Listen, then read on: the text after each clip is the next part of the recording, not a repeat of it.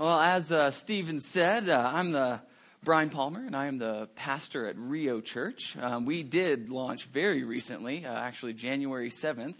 Um, we meet on Saturday nights, and so um, that's why I'm able to be here with you guys, and that's kind of a fun thing, and I really enjoy it. Um, and uh, and so I'm excited to get to share God's word with you here this morning. Um, but before we do that, I, I've met some of you, but I haven't met all of you. And so I thought it might be a good idea to share a little bit about me so that you guys can kind of, we can be more comfortable together. Is that cool with you guys? You all right with that? Okay, good, good. Um, well, I, I am a married man, very happily married for almost four years. And my better half, her name is Ari. Um, she could not be here this morning, but I promise you, I married up with that girl. Uh, I did. Um, she is too good for me. Um, we don't have kids yet. Um, we want kids, uh, but we, we don't have any yet. In the meantime, we have two dogs um, named Winston and Bailey. Um, they sound like a law firm, don't they? Winston and Bailey, dogs at law. Um, they're Jack Russell Terriers. Yeah, see, you guys know. You've had an encounter or two, haven't you? Yes, they have way more energy than I do, and um, if only we could harness that, we could solve a lot of problems. Um, I'm originally from Roswell. Anybody from Roswell? Know, yeah, live long and prosper. What's up? I see you. Yes, there we go. Roswell, um, it, it, smells better in Albuquerque than it does in Roswell, um, but that's okay. Um, something else uh, uh, about me is I'm a Seattle Seahawks fan. Do we have any in the house? All right, I love you guys. I'm gonna go. I'm gonna say hi to them afterwards. That's where I'll be. You know, fine. Um, you know, what's funny though about me being a Seattle Seahawks fan is I grew up and my family is a baseball family. Okay, and so I, I played baseball. I was uh, still am short, and so they put me at second base because I couldn't I couldn't throw very far. But I love baseball, and I'm decent at playing baseball. But I just I can't watch it on TV. There's like 167,000 games every season and I just I, I, I, fall asleep. And and I was really interested in football, and so one day I was just like I'm done not being a football fan, and I decided to pick a team. And I get this, I picked based on jersey color. I did. And I got lucky enough to pick a good team, right? And, and so this was a couple years ago. And so I picked the Seattle Seahawks. And, and I am, I'm here to declare before you today, I am a Seattle Seahawks fan unashamedly. And I'm a real fan because they are not going to the Super Bowl this year. So I'm not a bandwagoner. I see, I'm, I'm a real fan. Um, I, I, like that. But but one more thing about me before we kind of get into this, and I'm hoping this ties into what I, I want to talk about today, is I'm a nerd. Any other nerds in the house? Yeah, Star Wars. Rogue One was amazing. Yeah. If you haven't seen it, I'll pray for you. Okay. Um, it's pretty good. Uh, I, I, love Star Wars. Lord of the Rings um, was the first like full series I ever read. Uh, all of these comic book movies coming out, I am all about that. Love this stuff. It is a lot of fun. Um, but speaking of comic books and superheroes and that kind of thing, my favorite superhero is Spider Man. Any other Spider Man fa- fans in here? No? Web Slinger fan right over here. Okay, good, good. I love Spider-Man, he's just so cool. I mean, flying through and you know, shooting webs, catching bad guys, taking pictures, all that kind of stuff. And and um, you know, I, I, it got me to thinking, right, about superheroes and how a lot of the time we look at the superhero, someone like Spider-Man, and we see this guy that he looks perfect, you know, super strong, fighting crime, doing what's right, and and what we sometimes forget is that behind the mask is a real person, right? Yeah, I, I and again, fictional people, but uh, behind the mask, there's there's a person. In in uh, Spider-Man's case, I, I think I like Spider-Man so much because he's so relatable. You know, behind the mask, he's just this skinny high school kid trying to make it in the world. If you just look at Spider Man, he, he looks awesome and amazing, like he has no problems in the world. But if you look behind the mask and you see Peter Parker, you know Peter Parker has some problems. You know, he didn't know how to talk to Mary Jane. You know, he, he has homework. He has to deliver pizzas. Meanwhile, he wants to be a photographer. And, you know, he's got all of these issues going on. And, and even deeper than that, if you were to look at Spider Man, you would also know that Spider Man, the superhero, has this secret identity, right? You would know that, that Spider Man, the, the person of Spider Man, doesn't want you to know, doesn't want anyone really to know that he is actually Peter Parker. He has this identity he wants to keep secret. And you see throughout all of the comics and the movies and all that kind of thing, he has this struggle to protect his identity. And he goes through great lengths to keep his identity as a secret. Now, he has a good reason to keep his identity as a secret. His reason to keep his identity a secret is if his enemies knew who he really was, then his enemies could hurt his friends, and he doesn't want that. So he does everything that he can to keep his identity a secret. Well, I kind of want to talk about secrets that we keep today. Again, Peter Parker, Spider Man, he has a good reason to keep his, his identity a secret, but sometimes we have secrets that we keep that are messy kinds of secrets. Secrets that we don't want people to know about. Secrets that will go to great lengths to keep secrets, right? Yeah, if you would, turn to um, 2 Samuel chapter 11, and we're going to we're gonna discover a man um, who has some secrets that he wants to keep. And he's willing to go through great lengths to keep those secrets as a secret. But the good news about secrets and messy secrets in particular is that God loves messy people, right? God loves messy people, even people that keep secrets that make a mess of their lives and destroy them. And that's good news to us because every last one of us is a mess, if we're going to be honest. All of us are a mess. All of us are sinners. All of us have messy pasts. All of us need the, the forgiveness that God has provided to us through his son. That's the gospel, right?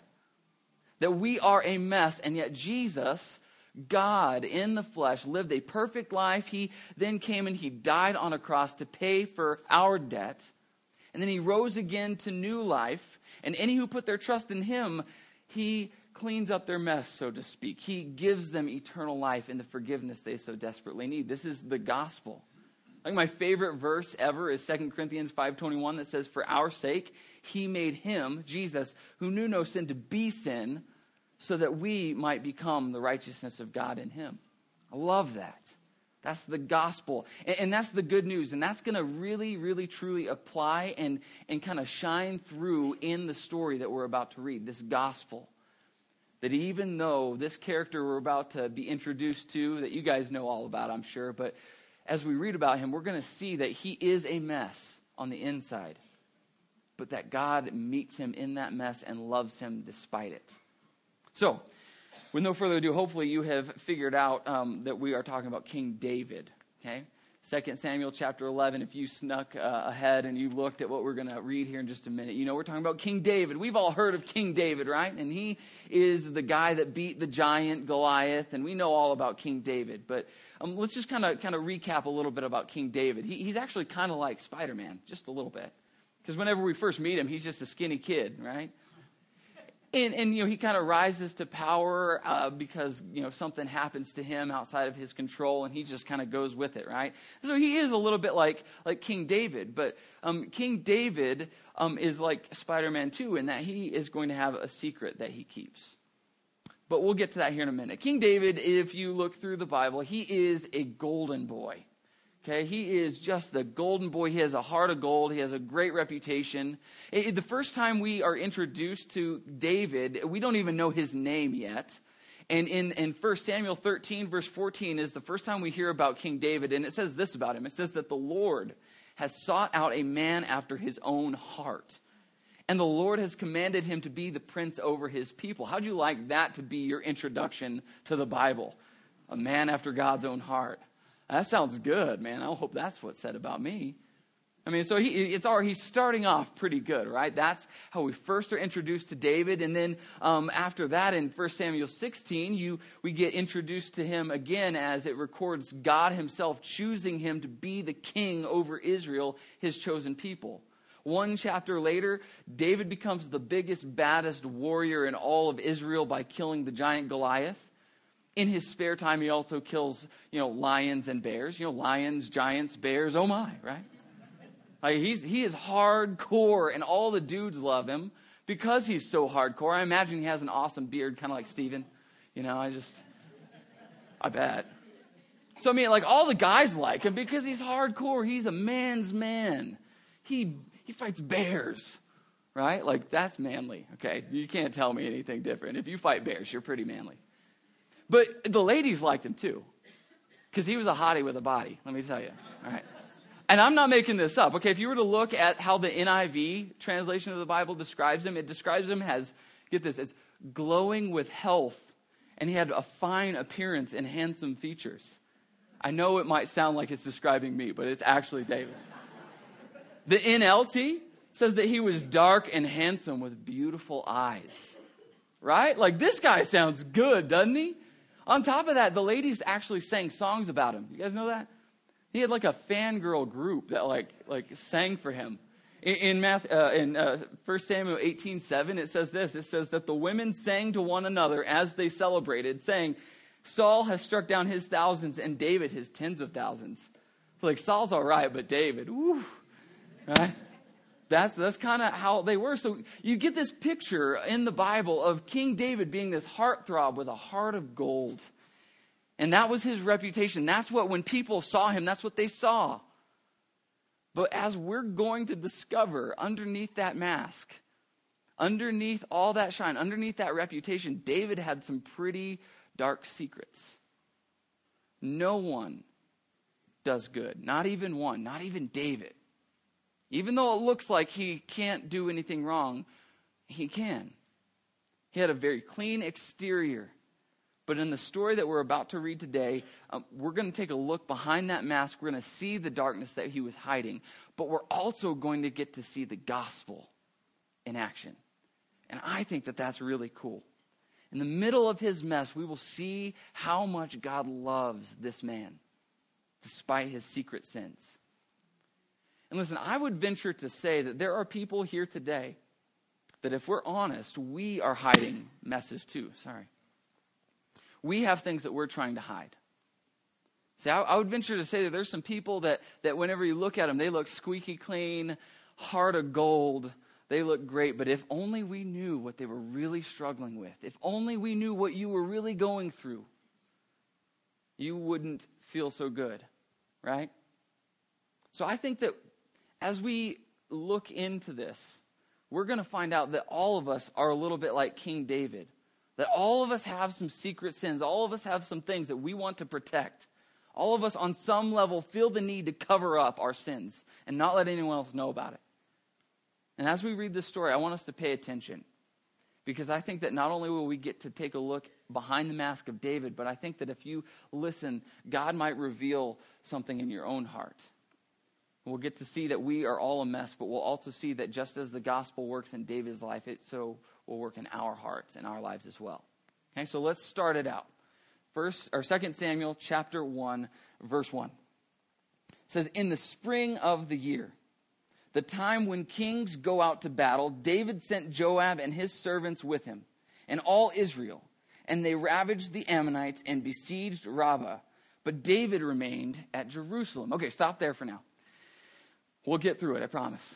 Um, have you ever guys watched like a like a scary movie? And as you're watching the scary movie, the bad guy's like chasing the girl, and the girl's trying to get away, and and she's running around, and she runs into the basement. You guys ever seen this? right? And, and, and as you're watching this, you ever just been like, what are you doing? Like, do you want to get caught? Like, is that what you want? Do you want to get caught? Because if you if you want to get caught, you run to the one room that has no other escape route. Like that's that's what you do, right? When I read verse one, that's what I see happening for David. When I read verse one, I'm like, David, what are you doing, man? You are setting yourself up for failure. What are you doing? See, because here's the thing David stayed home alone. Every, literally, it says everyone else went out to battle. The only people that stayed behind were the people David paid. So you can know for sure, since he's paying them to do whatever he asks, they're not going to say anything. They're not going to hold him accountable. Anybody that can do that for David is gone. And David, you know, on top of that, he has nothing to do. I mean, he, the one thing he's supposed to do, because that's what kings do, is go out to battle. And he didn't do that. So he stays behind. Everyone that can hold him accountable is gone, and he has nothing to do. And look at verse 2. Verse 2, it says, It happened. Okay, stop. it happened. Okay, it is um, the secret sin. Okay? And all of us have an it, all right? I don't know what it is, and we're going to find out what it is for David here in a minute. But all of us here in this room, we have an it. It represents that secret sin, that one thing that we don't want anyone else to know about. That's what it is. Okay, so I don't know what it is for you, but you know what it is. God's underlining that in your heart, I'm sure. But that's what it is. It is that sin that we are scared of other people finding out. It is that sin that causes us to, to well up with guilt, you know, when we think about it. That's what it is. Okay, and so it starts out and it says, it happened. And then it continues on, okay? And it says that it happened late one afternoon when David arose from his couch, probably after binge watching an entire season of Friends. He got bored of that and he got done. And so he gets up off his couch and he wants to take a walk. It says, When David arose from his couch and he was walking on the roof of the king's house, he saw from the roof a woman bathing. And the woman was very beautiful. Okay, that's not it yet. It hasn't happened. Just seeing this woman is not a sin. Okay, he, he just by seeing her, he has nothing to be ashamed of. And seriously, who takes a bath on the roof? Come on. What is she doing? Okay, so this is not a problem here. Not yet. Okay, he could avert his eyes, he could begin to pray, he could do any number of things, and that would not be a sin. But that's not what he does. Look at verse 3. Verse 3 And David sent and inquired about the woman. And one said, Is not this Bathsheba the daughter of Eliam, the wife of Uriah the Hittite. So instead of praying, instead of going back inside, instead of saying, Hey, I can see you, anything, instead of doing that, he calls one of his servants, says, You see her? Look at that. Who is that? And so, so he doesn't stop looking, he doesn't avert his eyes, he continues to look. Definition of lust, right? You see it and you keep looking. That's what David did. Then verse 4. Verse 4 So David sent messengers and took her, and she came to him, and he lay with her. Now, she had been purifying herself from her uncleanness, and then she returned to her house. So that's it. Okay, this is David's it. He committed adultery. He slept with someone that was not his wife. In fact, she committed adultery too because Uriah the Hittite was her husband. So they both committed adultery together. And listen, when you're David and you're the golden boy and you have the reputation that David had, adultery doesn't look good on your MO. Okay, that's not a good thing. And so that is the it. Now, at this point, you know, David, maybe he has something going through his head. Maybe he's like, you know what, maybe no one knows, you know? Maybe the maybe no one knows. Maybe I won't get caught. She went home. Maybe it was just a one night thing, and, and I could just kind of move on from here. I'll just tell God I won't do it again, and maybe it'll just kind of fade off into the distance. Right? Anyone else been there? Done something you know you shouldn't have done that, but you know maybe no one knows. You know maybe I can keep it as a secret. Maybe if I just pretend like it didn't happen, it didn't happen. Right? Well, I think that's where David is, but Unfortunately, from David's perspective, um, that changes for him. It gets worse. Look at verse 5. And the woman conceived, and she sent and told David, I am pregnant. So now David's little secret has a shelf life of about nine months before anyone and everyone is going to know that David is a sinner. So David did what any person would do. He panicked. I mean, he did. He absolutely panicked. And, and I don't know if what he got into is maybe he started thinking about all of the bad things that would happen if, if it came to light, what he had done. Maybe he convinced himself that the, the, the consequences of what were going to come because of, of them knowing what he'd done was going to be worse than, than just admitting it. Maybe he started thinking about um, you know, all the people who would, would be disappointed in him. Maybe he started thinking, oh, they're going to kick me off the throne after this. I don't know what he was thinking, but either way, he panics and he starts to go down a road that he never, ever should have gone down. And he begins to try and cover up his sin. Verse 6. So David sent word to Joab Send me Uriah the Hittite. And Joab sent Uriah to David. And when Uriah came to him, David asked how Joab was doing and how the people were doing and how the war was going. Okay, this is just part of David's plot. He doesn't need to know how the war is going. He already knows how the war is going. And in reality, he should have just gone to the war himself, right? But he, he doesn't need to. This is a ploy.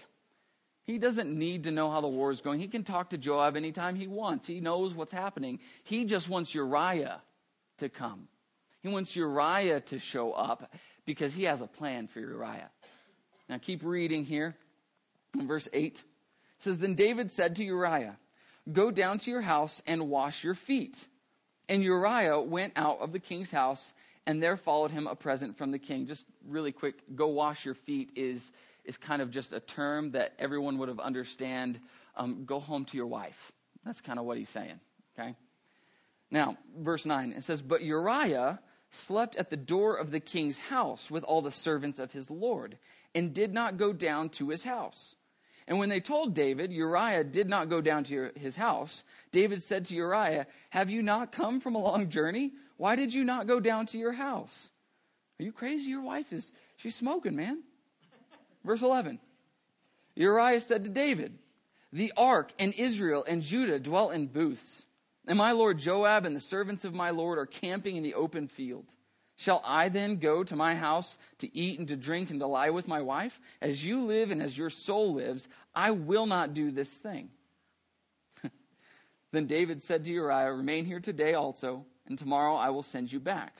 So Uriah remained in Jerusalem that day and the next. And David invited him, and he ate in his presence and drank, so that they made him so that he made him drunk.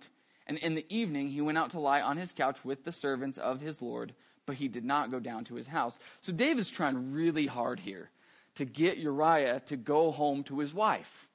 Because here's David's plan to cover things up. David thinks, okay, if Uriah goes home and he does with his wife what husbands and wives do, then no one's going to suspect me as the father. That's what he thinks. That's a pretty smart plan. I mean, it makes sense. No one's going to have reason to suspect David. If you're, everyone knows Uriah came home. Everyone knows he went into Bathsheba. But Uriah is such a good dude.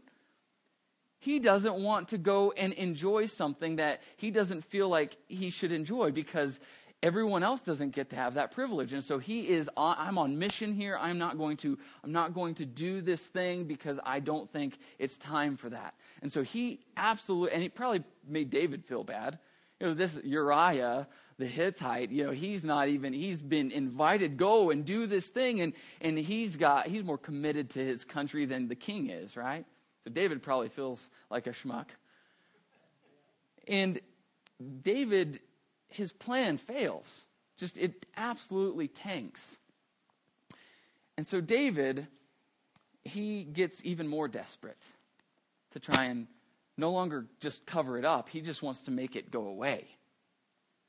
And so he goes even further down this road, and it's even darker than it was before. Check out verse 14. It says, In the morning, David wrote a letter to Joab and sent it by the hand of Uriah. In the letter, he wrote, Set Uriah in the forefront of the hardest fighting, and then draw back from him, that he may be struck down and die. As, and as Joab was besieging the city, he assigned Uriah to the place where he knew there were valiant men. And the men of the city came out and fought with Joab, and some of the servants of David fell, uh, uh, among the people fell. Uriah the Hittite also died. Then Joab sent and told David all the news about the fighting. And he instructed the messenger, When you have finished telling all the news about the fighting to the king, then if the king's anger arises, and if he says to you, Why did you go so near to the city to fight? Did you not know that they would shoot from the wall? Who killed Abimelech, the son of Jerubbesheth? Did not a woman cast an upper millstone on him from the wall so that he died at Thebez? Why did you go so near the wall? Then you shall say, Your servant Uriah the Hittite is also dead. So, just as some clarification here, there's a lot going on. Is that is my mic being funny? Yeah, I wasn't sure. Cool. Oh wow. Yeah, you really couldn't hear me before, could you? Dang. All right. Good thing I talk loud. Um, anyways, so what we find here is, is David sins and he has this plot. His plot is to, to get Uriah killed. Uh, he, he plans murder on Uriah. And he says to Joab, he says, Listen, I want you to send Uriah out into the battle. I want you to send him into the thickest part of it, and then I want you to abandon him there so that he dies. Murder.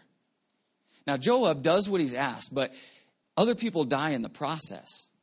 I mean, there's so much we could say about this. David's one sin, his one decision, has led to many people dying now at this point. That, that's not even the main point here, though. But but I mean, that's that's something we can take from that, right? But David does this, and, and, and Uriah dies as he planned, but so does a bunch of other people. And now Joab doesn't want to take the fall for this, so he says to this this servant, this messenger, he says, "Listen, tell David that I did what he asked." But I'm not so good that I could just make it to where only Uriah dies. Other people died too. So don't get mad at me, David. I was just following your orders right? He sends the messenger. And in verse 22, it says So the messenger went and came and told David all that Joab had sent him to tell. The messenger said to David, The men gained an advantage over us and came out against us in the field, but we drove them back to the entrance of the gate. Then the archers shot at your servants from the wall. Some of the king's servants are dead, and your servant Uriah the Hittite is dead also. David said to the messenger, Thus shall you say to Joab, Do not let this matter displease you, for the sword devours now one and now another. Strengthen your attack against the city and overthrow it and encourage him. You guys see the hardness of heart he has there? Goodness. The golden boy is looking worse. He's like, Yeah, yeah, I know. People die. That's what he just said. And when the wife of Uriah heard that Uriah, her husband, was dead, she lamented over her husband. And when the mourning was over, David sent and brought her to his house, and she became his wife and bore him a son. But the thing that David had done displeased the Lord. So David sealed the deal.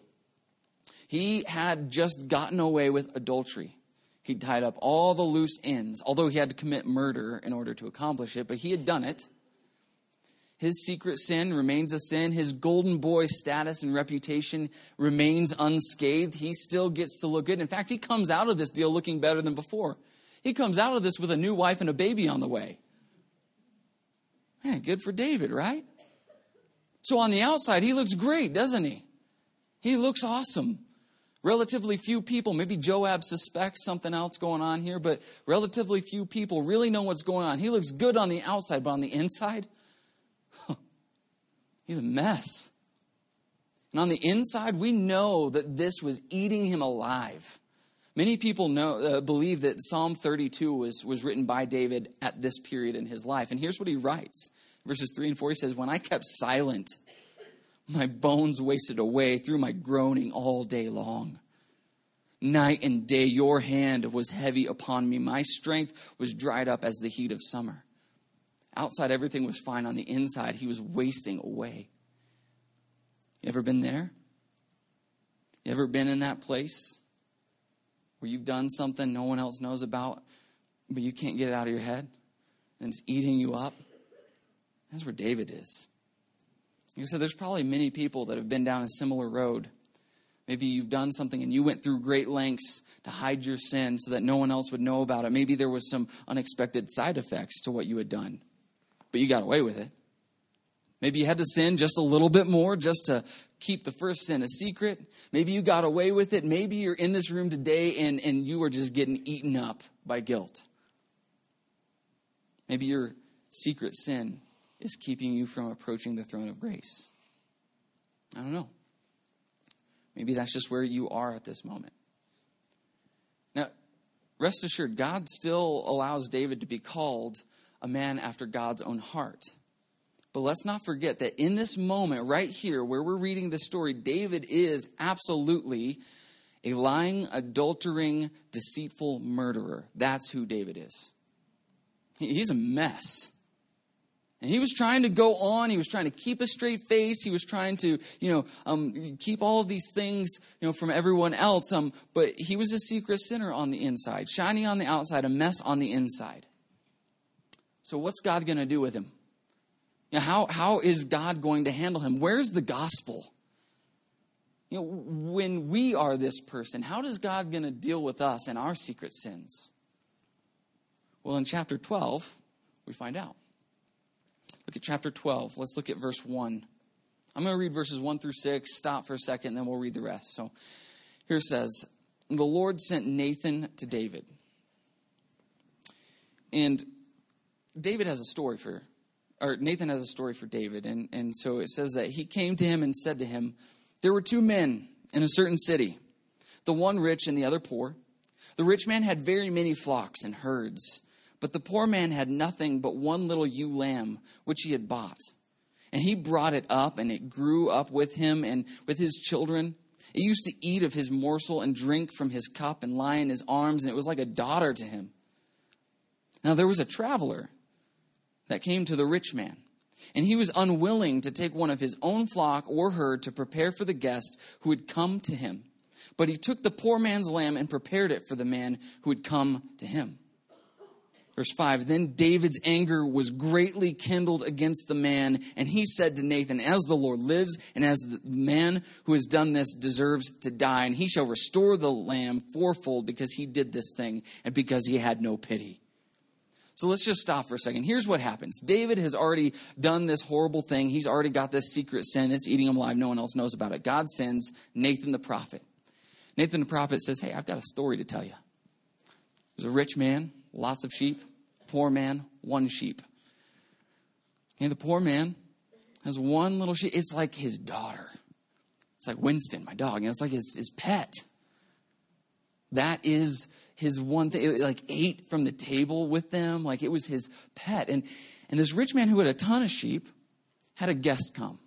But the rich man was too lazy and too stingy to take from his own flock. And so he snuck over to the poor man's house, took the one little sheep that guy had, and he killed it and he served it as a meal to his friends. And David just comes on glued. This man deserves to die. How dare he? He does not deserve to live. See what's going on here? See, Nathan, Nathan wasn't just telling David a story. Nathan was actually illustrating to David his own life. Because look what he says next. Verse 7 Nathan turns to David and he says, You are the man.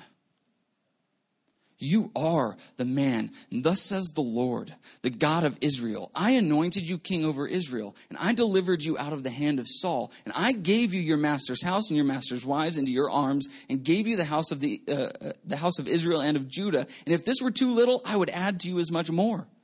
Why have you despised the word of the Lord to do what is evil in his sight? You have struck down Uriah the Hittite with a sword.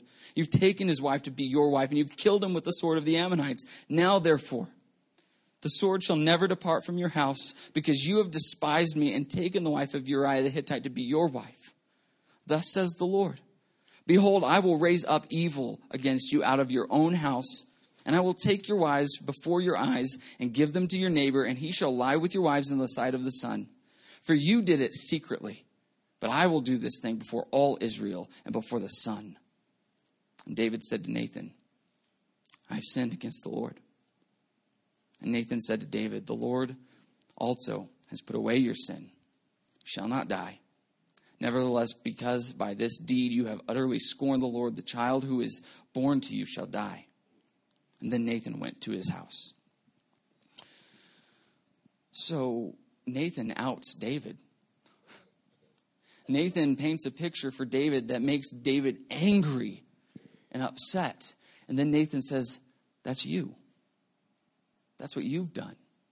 The Lord knows what you've done, and you will pay. And it seems like everything is hitting the fan for our golden boy. It seems like his reputation is irreparably destroyed here.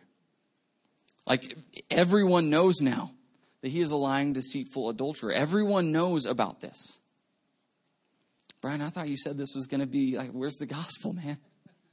Where's the good stuff? Can I just tell you? That God did the most loving thing possible for David right there. God did the very best and most grace filled thing he could have possibly done for David right there in that moment. See, several years ago, I got mono. Okay, and mono is known as the kissing disease because it's spread through saliva. But I can guarantee you um, that I was very single at that time, um, and so I, I uh, did not get it from that. I'm not sure how I got it, but I had mono, and and uh, mono is the worst. it just is. It makes you tired all the time. It makes you feel like death, right? But I was stubborn, so I refused to go to the doctor. You know, for three weeks, I just like drag myself out of bed like a corpse, and I would just everyone was like, "Go to go to the doctor." I'm like, "No, I don't want to go. I'm not sick. I'm not sick. I'm not sick." Finally it just got to be too much and i finally went to the doctor. The doctor prescribed me some medicine. I immediately started to feel better. I mean mono takes a long time to get past but i immediately started to feel better as soon as i went to the doctor. Amazing right? But for as long as i pretended like i wasn't sick i remained sick. The moment i got better or the moment i began my journey to recovery was the moment i said all right i need to go to the doctor i'm sick. See in the same way, David sat in his secret sin. He was guilty. I mean, absolutely was. He was guilty. He was a lying, deceitful murderer.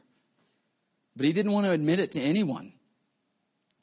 And so, for as long as he kept his sin a secret and refused to confess it before God and before man, he remained sick. And so, what he needed desperately was forgiveness. But he wasn't going to get that forgiveness if he wasn't even going to admit that he needed it. He was just letting his sin destroy him. And so God outed him. See, God sent Nathan to force David's sin out into the open, and in so doing, gave David the greatest grace he could have ever gotten. He diagnosed him. He said, You are a sinner, David. You are a murderer and an adulterer, David. And that was the moment David began to recover. That was the moment David had access to forgiveness. The moment David heard, You are the man, and then he looked at Nathan and said, I have sinned against the Lord, was the moment he began to recover. Hebrews 12 6 says that the Lord disciplines the, the ones that he loves and that he chastises every son whom he receives. What that means is, is that if you are lost in sin, if you are a, a, follower of Christ and you have some kind of secret sin eating you up, the greatest thing God can do for you is, is chastise you and discipline you. The best thing he could possibly do is, is drag you out into the light and let you see what you really are and what you're really stuck in. Like sin is literally killing us. And every moment we allow it to take root in our heart, we get worse. But if we can get that stuff exposed, then we're taking the very first step we need into forgiveness. The worst thing God could have done to David is let it stay a secret. In Romans 1:18 it says that the wrath of God is revealed from heaven against all ungodliness and unrighteousness of men who by their unrighteousness suppress the truth. It says the wrath of God is revealed against that. You know how it's revealed? In verse 24, it tells us here's how the wrath of God is revealed. Therefore, God gave them up in the lust of their hearts to impurity, to the dishonoring of their bodies among themselves. Here's the wrath of God I'm going to let your sin eat you. The wrath of God is to let us go while sin is destroying us. That's the worst thing. That's the wrath of God. Let them have their way. Let them see where it takes them.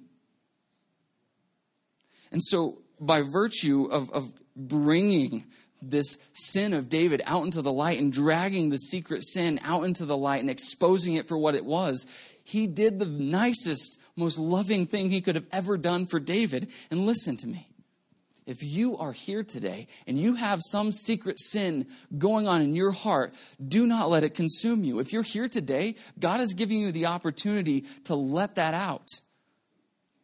Guys, church should be the one place that we can be honest about how messed up we are. This is the one place we should be able to admit that we're not okay.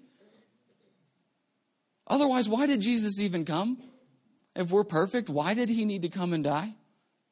We proclaim truths saying that God saved us from our sins, so why should we be afraid to admit that we're sinners? Who cares about our reputation before men if we have a clean slate before the Lord because we have confessed and repented of that sin? 1 John 1 9 says that if we confess our sins, he is faithful and just to forgive us of our sins and to cleanse us from all unrighteousness. What are we afraid of? Even David, as soon as he said, I have sinned against the Lord, here's what Nathan responded and said to David. He said, The Lord has also put away your sin, and you shall not die.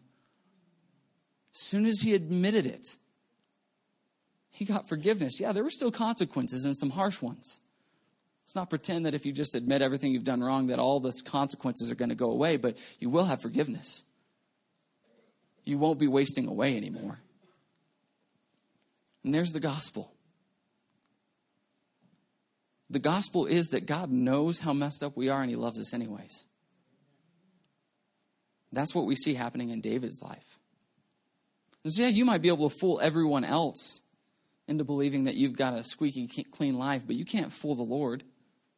He knows, He sees, and He forgives. So don't be afraid to go to the throne of grace. If we confess our sin and we turn from it to God, He will forgive us. Because of what Jesus has done, that forgiveness is instant. We've got it.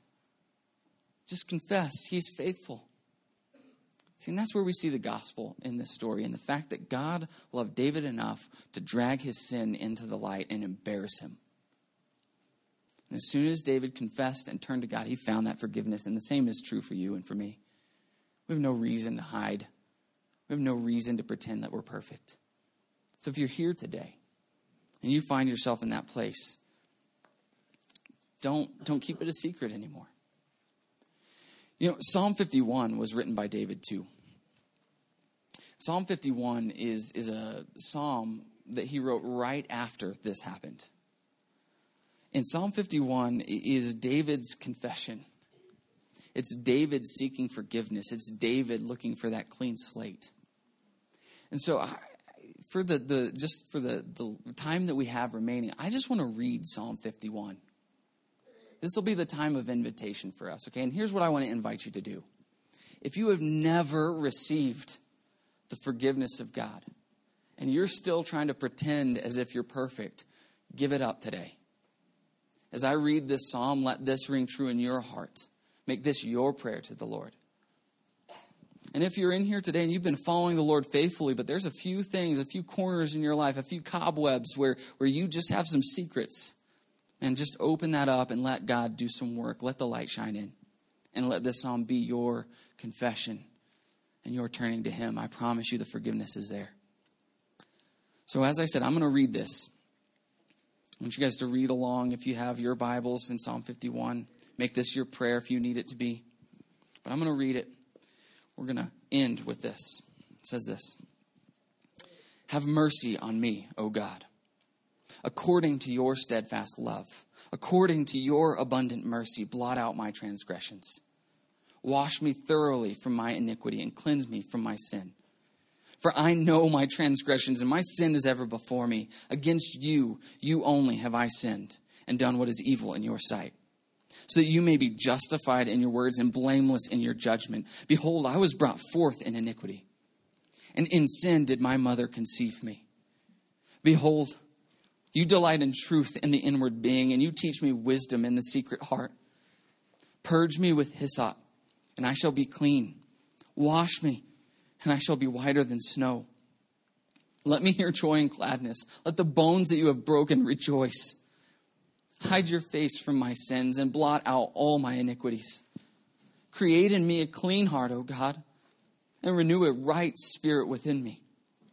Cast me not from your presence, and take not your Holy Spirit from me. Restore to me the joy of your salvation, and uphold me with a willing spirit.